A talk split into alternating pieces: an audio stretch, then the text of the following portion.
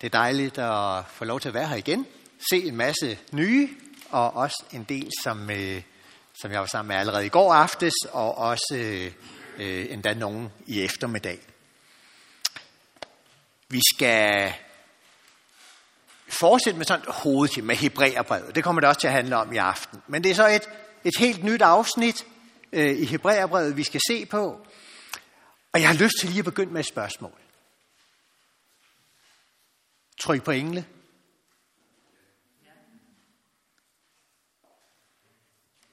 Jeg tror, der er mange danskere, der vil øh, se meget mærkeligt ud i hovedet, hvis man stillede dem spørgsmålet.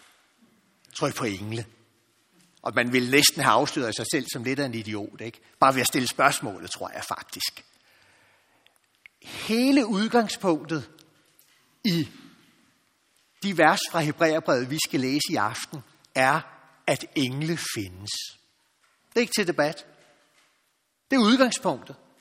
Ja, der findes sådan nogle åndelige væsener i den åndelige verden, altså i den del af hele verden, som vi ikke kan se og registrere normalt med vores sanser. Bibelen siger, at verden er skabt i to dele. Det synlige og det usynlige. Der er en del af verden, som vi kan registrere og se med vores sanser og mål og veje. Og så er der en del af verden, der er lige så virkelig, men som vi ikke bare lige kan opfange. Og i den usynlige del af verden findes der nogle åndsvæsener, som Bibelen kalder engle. I aften skal det ikke handle om dem. Men det er hele udgangspunktet, at de findes. Og så bruger forfatteren af Hebræerbrevet englene, som dem han skrev til os troede på. Han bruger dem til at give et virkelig stærkt budskab til læserne. Og det vil så i aften sige til os, som sammen skal læse fra Hebræerbrevet kapitel 1 og indledningen af kapitel 2. Så udgangspunktet for os i aften, som jeg ikke sætter til debat og ikke går nærmere ind på, det er, ja, der findes engle. Men i aften skal vi fokusere på, hvad de kan lære os om Jesus og os. Så fokus er i aften, som i hele Hebræerbrevet, på Jesus. Og englene bliver så i virkeligheden reduceret til et redskab for at gøre ham stor. Sådan er det i Hebræerbrevet. Lad os prøve at, at gå ind og se på det. Øh, hele, hele det her afsnit i Hebræerbrevet, det er faktisk kapitel 1 fra vers 4 og så til kapitel 2, vers 18. Altså hele kapitel 2 med. Vi skal ikke læse det hele, det bliver for stort, øh, men vi skal sådan lige se på sidste del af kapitel 1, og så lige de første vers af kapitel 2. Det er det, vi sådan skal fokusere på i aften. Og det er der, vi har selve hovedbudskabet. Hvad kan vi i aften lære af englene om Jesus? Og så har jeg lyst til lige øh, også at gøre det, og jeg ved godt, at for jer, der var her i går aftes og i eftermiddag, der er lige en gentagelse. Men, men vi er nødt til, hvis vi skal forstå det her, så er vi nødt til lige at se på selve den måde, Hebræerbrevet er opbygget på. Nogle af os var sammen i går aftes, så der så vi på de første 3-4 vers. Det siger bare kort og godt, der findes ingen større end Jesus. Og så giver han fem grunde til, at Jesus er så vigtig. Der findes ikke noget i verden, der er så vigtigt som ham. Sådan begynder Hebræerbrevet i de første 3-4 vers. Og så kommer det meste af Hebræerbrevet, det består så af nogle sammenligninger mellem Jesus og nogle andre. Kapitel 1, vers 4-2, 18. Det er en sammenligning af Jesus og englene. Det er det, vi skal se på i aften. Og så fortsætter det. Jesus er større end Moses. Og Jesus er større end ypperste præst. Nogle af os var sammen og så lige på lidt af det øh, her i eftermiddag. Og så kommer der nogle afsluttende, nogle afsluttende dele af Hebræerbrevet. Så også det, vi skal se på i aften, indgår i hovedbudskabet i Hebræerbrevet. Nu skal vi få lov til at være sammen om, hvorfor Jesus er så stor og så vigtig, som han er. Og så prøv lige igen at lægge mærke til, at i de her tre sammenligninger, vi har Jesus sammenlignet med engle, Jesus sammenlignet med Moses, og Jesus sammenlignet med ypperstepræsten, der er det i Hebræerbrevet hele tiden opbygget på den måde, at det begynder med et afsnit med undervisning. Teologi, om I vil. Bibelundervisning. Bibelteam over det gamle testamente. Og så følger der et afsnit med, hvad betyder det for mig lige nu? Hvad betyder det for os? Og præcis sådan bliver det også i aften. Vi skal først se på, hvad Hebræerbrevet underviser os om Jesus og engle. Og så skal vi bruge noget tid til sidst på at se, hvad Hebræerbrevet siger, hvad det betyder for hver enkelt af os. For der er ikke en af os, for hvem det ikke betyder noget for. Det får nogle meget afgørende konsekvenser. Og det skal vi se på i aften. Det er sådan lige overset, så ved I, hvad I er gået ind til i aften. Og så kan man jo spørge, hvorfor i alverden lige trække englene frem? Og det er der en rigtig, rigtig god grund til. Fordi Hebræerbrevet er skrevet til jødekristne, og hvis vi går 2000 år tilbage i tiden, omkring Jesu tid, i Israel, eller blandt de mange, mange, mange tusind jøder, der boede rundt om i hele Middelhavsområdet, så betød engle for en del af dem rigtig, rigtig meget.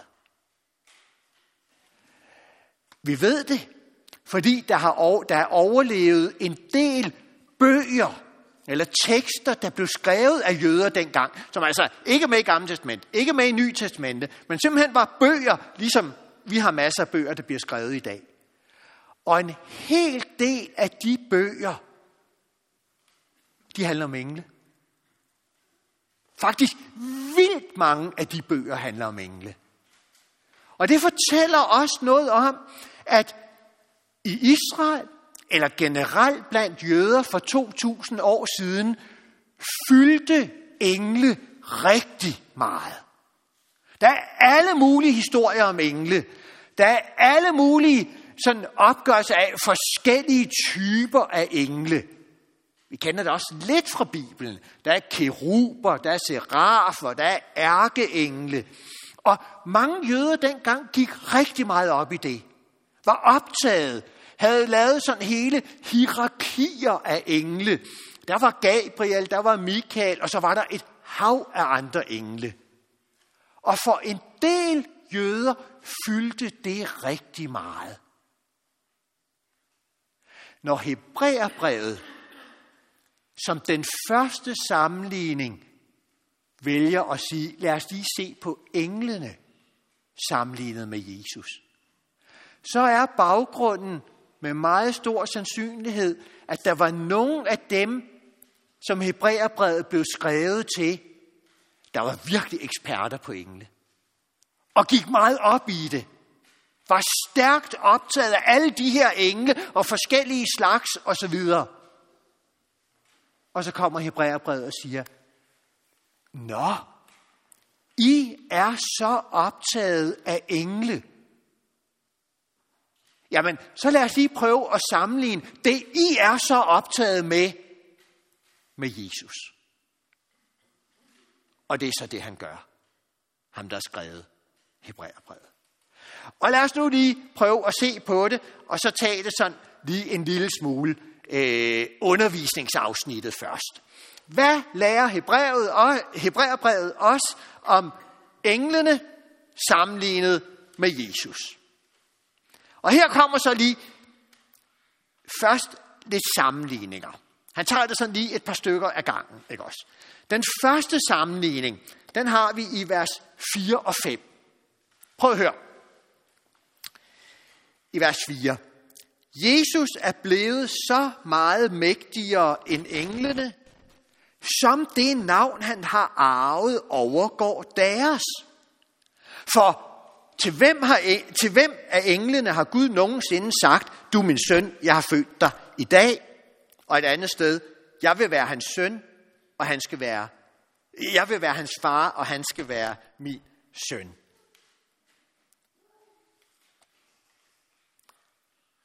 Vi har alle englene, og nogle mennesker, der er rigtig optaget af det. Og så har vi Jesus. Og ham, der har skrevet Hebræerbrevet, han siger lige, lad os lige begynde med at sammenligne navne. Englene, hvad de hedder? Ja, de hedder engle. Eller keruber, eller serafer, eller hvad i verden de nu hedder, ikke også? Hvad hedder Jesus? Ja, siger han, i det gamle testamente, hvordan omtager, omtaler Gud Messias, der skal blive født. I det gamle testamente siger Gud selv, at Messias, når han en dag kommer, vil være Guds søn. Du er min søn, siger Gud til Messias i det gamle testamente. Allerede i profetierne, inden han overhovedet er født. Og Hebræerbrevet henviser til salme 2, vers 7, som øh, er en salme, som de gamle jøder godt forstod handlede om Messias. Altså allerede inden Jesus kom, der var der nogle af de gamle jøder, der læste salme 2 og sagde, det er Messias. Så det forstod de. Og i salme 2 kalder Gud Messias for, du er min søn. Og præcis det samme i 2. Samuels bog, kapitel 7, vers 14, hvor der er tale om den øh, efterkommer, som David skulle få. Davids søn. Messias, der skal fødes i Davids slægt. Det vil sige, i det gamle testamente siger Gud, at Jesus er hans søn. Har Gud nogensinde sagt det til engle? Nej. Hvem er størst? Jamen, kan I se, det har lavet, det en lille bibeltime, ikke også? Det er en lille bibelstudie. Hvad står der om engle i Gamle Testament, og hvad står der om Jesus i Gamle Testamente? Og i Gamle Testament står der, at Jesus er Guds søn. Der er andre i Gamle Testamentet, der bliver kaldt Guds søn. Israel bliver kaldt det. Øh, men ikke i den forstand, at han er født som, at, de er født som Guds. Israel, israelitterne, Israels folk er Guds skabninger. Vi kristne bliver også kaldt Guds børn. Men igen, at vi er Guds børn betyder ikke, at vi er små guder. Vi er Guds børn i den forstand, at han har taget imod os, og vi får lov til at kalde ham far. Men vi er stadigvæk mennesker. Vi er skabninger. Når Bibelen, når Gud i Gamle Testament siger til Jesus, du er min søn, så er det i en lidt anden betydning. Og det er det, som bliver understreget her, hvis vi prøver at se øh, i vers 5. For til hvem af englene har Gud nogensinde sagt, du er min søn, jeg har født dig i dag. Hvad er forskellen på, når en håndværker skaber et eller andet, eller en kunstner laver et kunstværk, og så når et menneske føder. Hvis man skaber et kunstværk, jamen så kan man lægge alt, hvad man har, hele sin fantasi, alle sine evner, hele sin kreativitet ned i det kunstværk. Man Men kunstværk gerne noget andet end en selv. Når en mor føder et barn, så bliver barnet et menneske ligesom moderen. Samme natur. Og det er i den forstand, Jesus er Guds søn. Han er guddommelig. Han er Gud selv. Vi er Guds børn, men skabninger. Englene er skabninger. Vi er Guds børn. Som skabninger. Jesus er det som født i den totale forstand af det. Så hvem er størst? Ja, allerede navnet giver svaret. Så fortsætter han, ham der har skrevet Hebræerbrevet, og siger, jamen, der er noget mere, der giver svaret. Vi, vi, vi laver lige noget mere bibelstudie i det gamle testament. I kom til bibelstudie aften i aften, ikke også? Hvis vi går til gamle testamente, hvad lærer vi så mere om forholdet mellem Messias og englene? Og det er det, vi har i vers 6. Når han igen fører sin førstefødte ind i verden, siger han, alle Guds engle skal kaste sig ned for ham.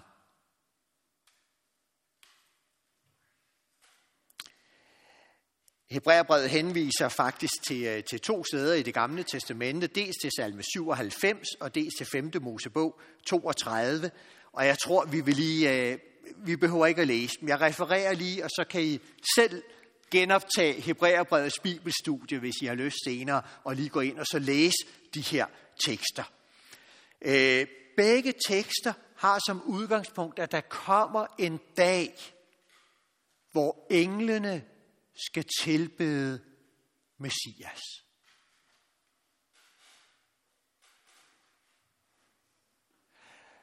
Der kan være tænkt på, da Jesus blev født, englene ved Bethlehem. Måske er der, ja, jeg tror godt, det kan være tænkt med ind, men måske er der endnu snarere tænkt på den dag, hvor Jesus kommer igen. Hvor alle skal bøje sig for ham. Alle mennesker, men også alle åndsvæsener, alle engle, og tilbe ham og bekende. Han er virkelig Herren, kongen, Messias. Sådan en dag kommer for alle mennesker, også for alle engle, hvis I ikke allerede gør det på forhånd. Så hvem er størst? Jeg, jeg håber, at nu, nu har vi fat i, ligesom, hvordan Hebræerbrevet tænker, ikke også? Vi sammenligner Jesus og englen, og så prøv at lægge mærke til metoden her. Det er at gå tilbage til Gamle Testamente hele tiden og finde svaret. I sig selv er det faktisk enormt lærerigt. Hvis vi ønsker at vide, hvad sandheden er, så lad os lede efter den i Bibelen. Det er den metode, Hebræerbrevet bruger her. Fuldstændig igennem. Vi, vi må finde nogle steder i Bibelen, der kan hjælpe os til at få fat i, hvad sandheden er. Det er godt nok en god metode. Og den er godt nok gennemført i Hebræerbrevet. Så det er den anden sammenligning. Jesus er større end englene, fordi de en dag skal tilbe ham. Og det er altid den, der bliver tilbedt, der er størst. Større end dem, der tilbeder. Når vi synger lovsangen her, så synger vi til ham, der er langt større end os. Vi bøjer os for ham i tilbedelse. Vi bøjer os for ham i ydmyghed. Det skal englene også gøre. Så derfor er det tydeligt, hvem der er størst. Så kommer den tredje sammenligning, og den er så lidt mere omfattende. Øh, den har vi faktisk i resten af kapitlet, fra vers 7 og ned til vers 14. Vi læser det lige, og så skal vi lige have hovedlinjerne, inden vi så går over til at se på, hvad betyder det så for os. Men vi skal lige have den tredje sammenligning med. Vi er ikke helt færdige med sådan undervisningsafsnittet. Der er lige lidt mere bibelstudium. Når han, der har skrevet Hebræerbrevet, har gået det gamle testamente efter for at se, hvad der står om engle og Jesus, engle og Messias, så er der noget mere, han har fundet, og det skal vi lige have med. Så vi tager lige et tredje bibelstudium i, øh, i det gamle testamente, fra vers 7.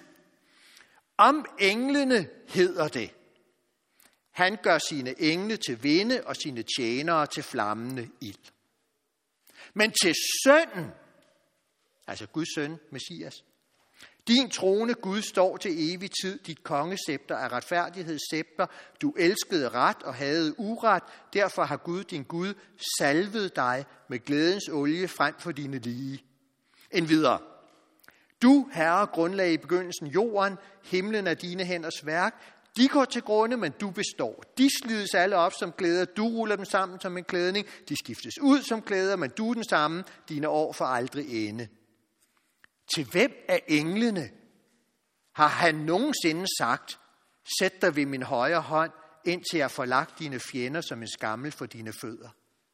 Alle engle er jo kun tjenende ånder, der sendes ud for at hjælpe dem, som skal arve frelsen. Her er der lidt mere.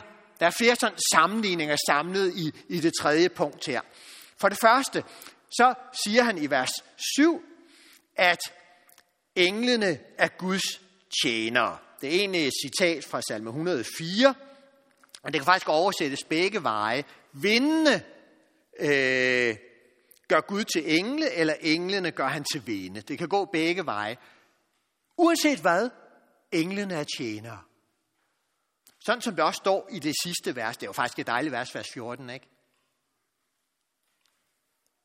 Alle, der tror på Jesus, som er på vej til at arve det evige liv, frelsen. Ved I hvad? Gud han bruger engle til at hjælpe os. Det er det, der står her. Og han har tusinder af dem. Gud bruger engle. De er tjenere, som han kan sende ud på forskellige måder og sørge for at hjælpe os. Men pointen her er, de tjenere. Englene er tjenere. Det gamle testament er fuldstændig klart. Hvad er Messias? Han er ikke tjener. Og så kommer der et par skriftsteder, der skal vise. Først salme 45, øh, som handler om den salvede, i betydningen Messias, Guds evige konge. Messias, han er ikke tjener. Han er kongen, den store konge. Ham, der står over alt og alle. Kongernes konge, herrenes herre. Det er Jesus. Langt over dronning Margrethe og alverdens statsminister og præsidenter. Englene er tjenere. Hvad står der mere i det gamle testamente om Messias?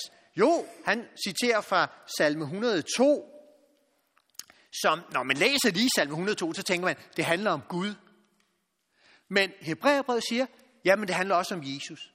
Den beskriver af Jesus, og der hører vi, at Jesus er Messias er skaberen af alting. Det er ham, der har skrevet Hebræerbrevet allerede sagt op i de allerførste vers, at han skabte alting med sit ord, og han bærer alting med sit ord. Det er Jesus, der gør, at vi lever.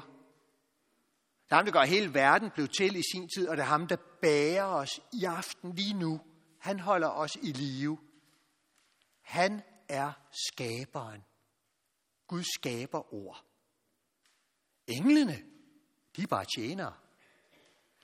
Bare med et lille anførselstegn omkring. Ikke? Det tredje, han siger i vers 13, hvor han citerer fra salme 110, det er, at Gud har lovet, at han en dag vil indsætte Messias som sejrherren, som alt andet bliver underlagt. Det er en fantastisk profeti. Altså når vi lige tænker på verden i aften, Tænk på, hvad der findes af magthavere. Kulturelle magthavere, der sætter trenden i kulturen over hele jorden. Tænk på, hvad der findes af økonomiske magthavere. Nogle af dem kender vi ikke engang, vel? Men de har godt nok stor indflydelse i verden. Tænk på de politiske magthavere. Tænk på islamisk stat. Tænk på, hvad der findes af gode og dårlige magthavere rundt om i verden. Og så kommer Bibelen og siger, der kommer en dag, hvor alle de bliver erstattet af Jesus. Alt skal lægges ind under ham. Han bliver sejrherren over alt. Det er ikke så mærkeligt, at Bibelen taler om, at det, det ender med, når Jesus kommer igen, det er en helt ny jord. For med ham som kongen, med ham som den, der styrer alt. Det er den dag, hvor fader vor for alvor går i opfyldelse. Hans rige kommer. Hans vilje kommer til at ske totalt på jorden. Det er Messias. Det er Jesus. Jamen, prøv lige at sammenligne ham med englene. Med al respekt for englene, der er ingen sammenligning her. Så meget større er Jesus end de store, mægtige engle. Og så har vi endda ikke set på det allerstærkeste. Det sprang vi lige over. Prøv lige at gå tilbage og så se i vers 7 og 8. Om englene hedder det, han gør sine engle til vinde og sine tjenere til flammende ild. Altså, det er det, Gud siger i Gamle Testamente. Og så står der, men til sønnen. Altså, Gud siger i Gamle Testamente til Guds søn, din trone Gud står til evig tid. Kan I se? Gud siger til Messias i Gamle Testamente, du er Gud. Og så kan Jehovas vidner, og hvem der ellers benægter treenigheden, altså sige, hvad de vil. Ny testamente er klar. Messias er Guds søn, Gud selv, der er blevet menneske. Jamen, englene er Guds tjener. Jesus er Gud selv, der blev menneske. Han er Guds søn. Se, hvor stor han er.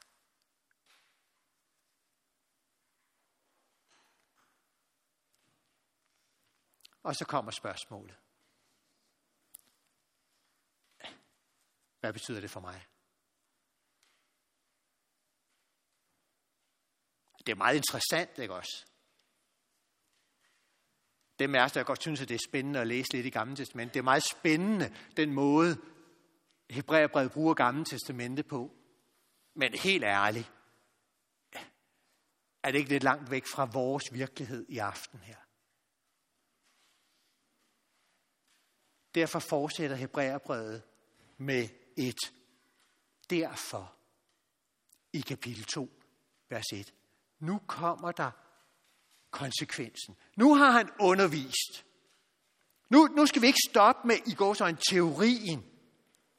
Nu skal vi høre, hvad det her betyder for os.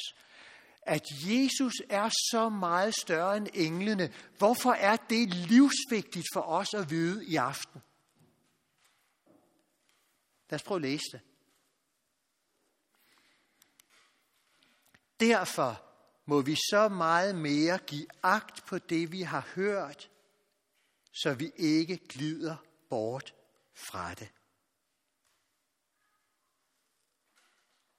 Altså ham, der har skrevet Hebræerbrevet, siger, fordi Jesus er så meget større end englene, er det vildt vigtigt, at vi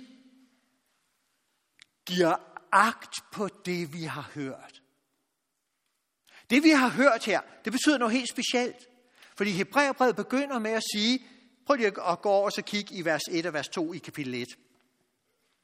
Mangfoldige gange og på mangfoldige måder har Gud i fortiden talt til fædrene gennem profeterne. Altså, i Gamle Testamente, der er det Gud, der taler gennem profeterne. Og oven i det, så kommer i vers 2. Nu ved dagenes ende har han talt til os gennem sin søn. Gud har talt til os gennem Jesus. Og så siger han her i kapitel 2, vers 1. Det I har hørt, altså budskabet om Jesus, det Gud taler til os gennem Jesus, det skal I give agt på. Altså, give agt på, det, det er gammeldags, ikke? Men virkelig læg mærke til. Fokusere på. Åbne øjne og ører for. Arbejd med.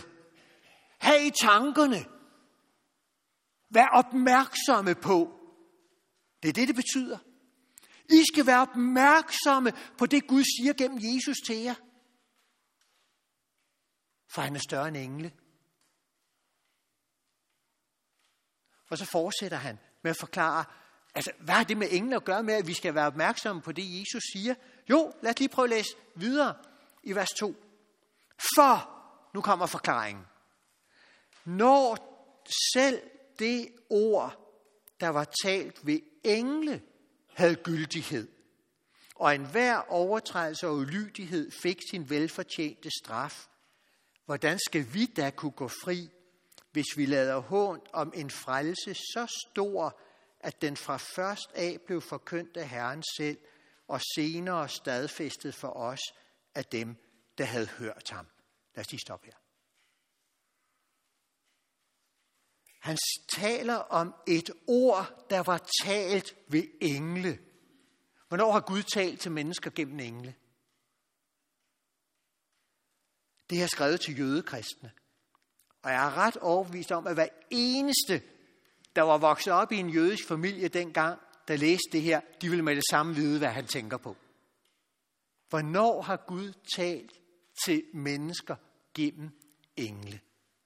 Jo, Bibelen og hele den jødiske tradition er fuldstændig entydig. Det gjorde Gud ved Sinai bjerg.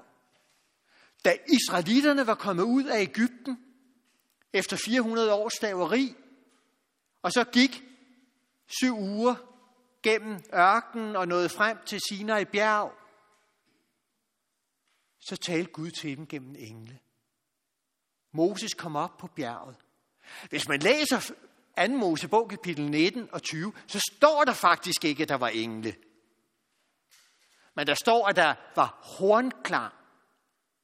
Og de gamle jøder, allerede før Jesu tid, var fuldstændig overbevist om, jamen, hvis da Moses var oppe på Sinai bjerg, hvis der blev blæst i horn der, hvem gjorde så det? Ja, så må der jo have været nogle engle, der gjorde det. Ikke? Det er Guds tjenere til den slags, blandt andet. Og Ny Testamentet giver dem ret. Både i Apostlenes Gerninger, kapitel 7, og i Galaterbrevet 3, der siger Ny Testamentet, ja, dengang Gud gav Israel gennem Moses de ti bud, der brugte han engle til at give det. Se, nu, nu nærmer vi os det, der er hele pointen her. Da Gud gav Israels folk de ti bud ved Sinai bjerg, der brugte han engle til at overgive det. Og hvad skete der så?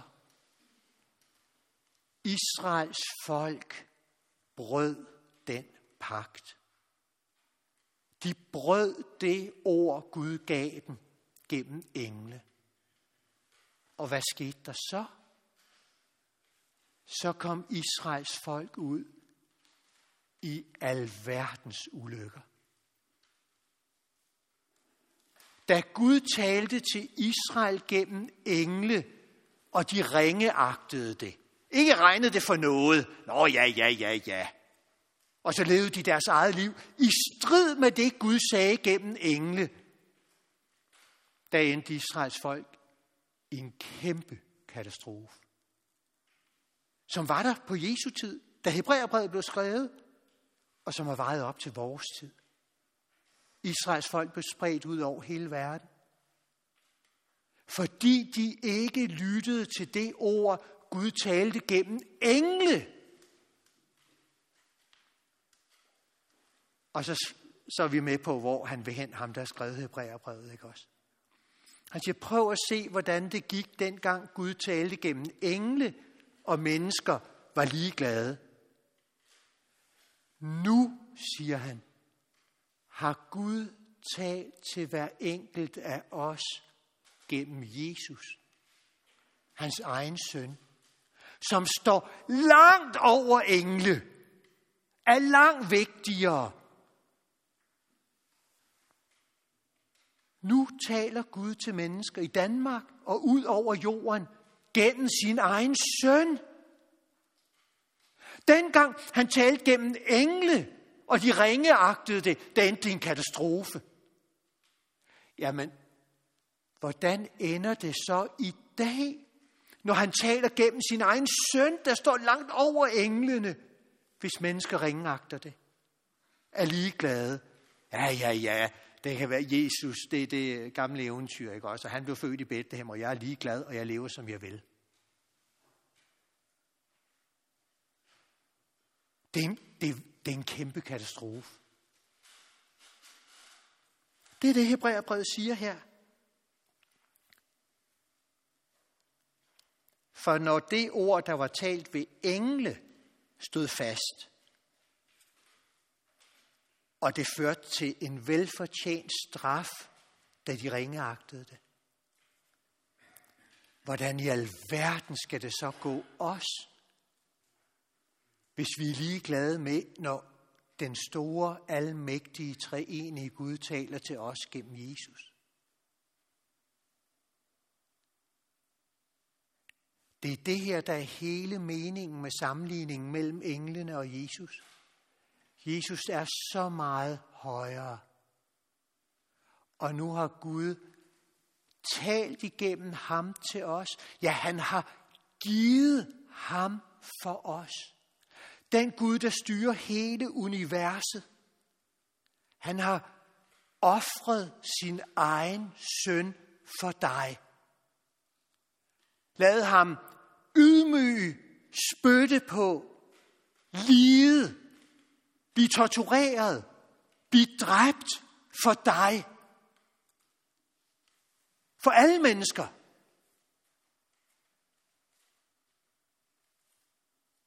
Og rigtig, rigtig mange mennesker er ligeglade.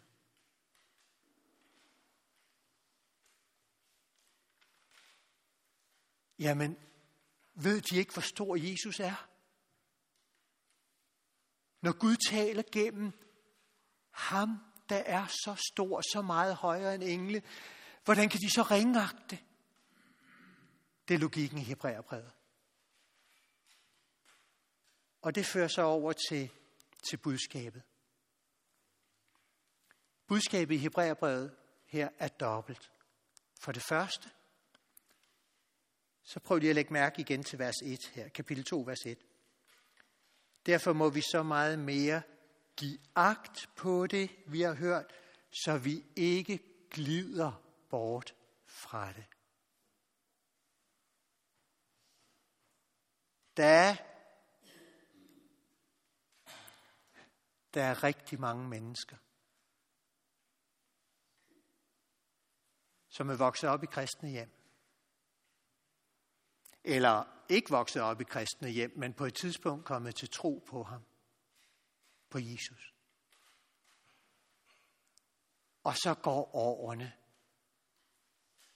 Man får en uddannelse måske, man bliver måske gift eller flytter sammen, man får børn, man bliver optaget af alle mulige ting. Og ganske langsomt, så glider Gud og Jesus mere og mere på afstand. Og til sidst har man mistet troen. Jeg tror ikke, der er så mange eksempler på et menneske, der står op en morgen, en kristen, og så siger, hmm, nu gider jeg ikke være kristen mere. Og så stop. Der er eksempler, men jeg tror ikke, der er så mange. Men der er mange eksempler på nogen, der glider næsten umærkeligt længere og længere bort. I ved, hvordan det er, med sådan, hvis man har om vinteren, når der er faldet tyk lag sne, der ligger på et tag. Ikke også? Hvis så isoleringen er dårlig, så der er for stort et varmetab op gennem taget, så, så smelter det ikke. Og så kan man stå, og så kan man se lige pludselig, så begynder sådan en sneflage op fra taget ganske langsomt at glide. få lidt mere fart på, og så glider det, indtil det når ned til kanten, og så falder det. Så tror jeg, det er gået for rigtig mange mennesker, som er glædet bort fra Jesus. Hebræerbrevet er skrevet til nogle kristne, hvor det var en risiko. Hvor faren var, at man langsomt skulle blive optaget af alt muligt andet. Engle og hverdagsliv og alt muligt, så man gled bort fra Jesus. Og nu skriver Hebræerbrevets forfatter til de her kristne og til os i aften. Pas på, du ikke glider bort fra Jesus. For han er så stor, så mægtig. Der findes ingen anden frelser end ham. Han har givet alt for dig. Du kommer aldrig nogensinde til at møde en, der har en stærkere kærlighed til dig end ham. Så glid ikke bort fra ham. Og så giver Hebræerbrevet en hjælp til ikke at glide bort. For prøv at se, hvad der står i vers 1. Der står ikke bare glid ikke bort. Der står, giv agt på det, du har hørt, så vi ikke glider bort. Kan I se, at han stiller to muligheder op her. Enten at man glider væk, eller at man giver agt, altså fordyber sig i, ser mere af det. Det er de to muligheder, han stiller op. Og så bliver Hebræerbrevet enormt indtrængende. Jeg tror ham, vi ved jo ikke, hvem der har skrevet Hebræerbrevet. Jeg tror, han er en mand med et stort hjerte. Vi kan se det en del gange i løbet af Hebræerbrevet, hvordan det kommer utrolig stærkt og indtrængende. I må ikke gå bort fra Jesus. Bliv nu hos ham. Og den bedste hjælp til at blive hos ham, det er til at give agt, fordybe sig i det, arbejde med det. Brug Bibelen. Vær trofast til gudstjenester og møder. Hold andagt derhjemme. Lad Jesus fylde meget i dit liv. Giv agt på ham. For det er et fantastisk hjælp til ikke at glide bort fra ham. Hebræerbrevet vil gerne giver os det budskab i aften, at Jesus er så stor og ophøjet.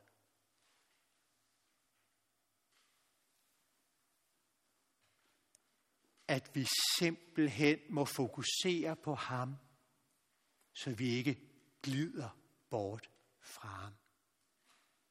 Bliv hos ham hele livet. For så kommer vi til at arve frelsen sammen med ham. Det er budskabet. Lad os bede.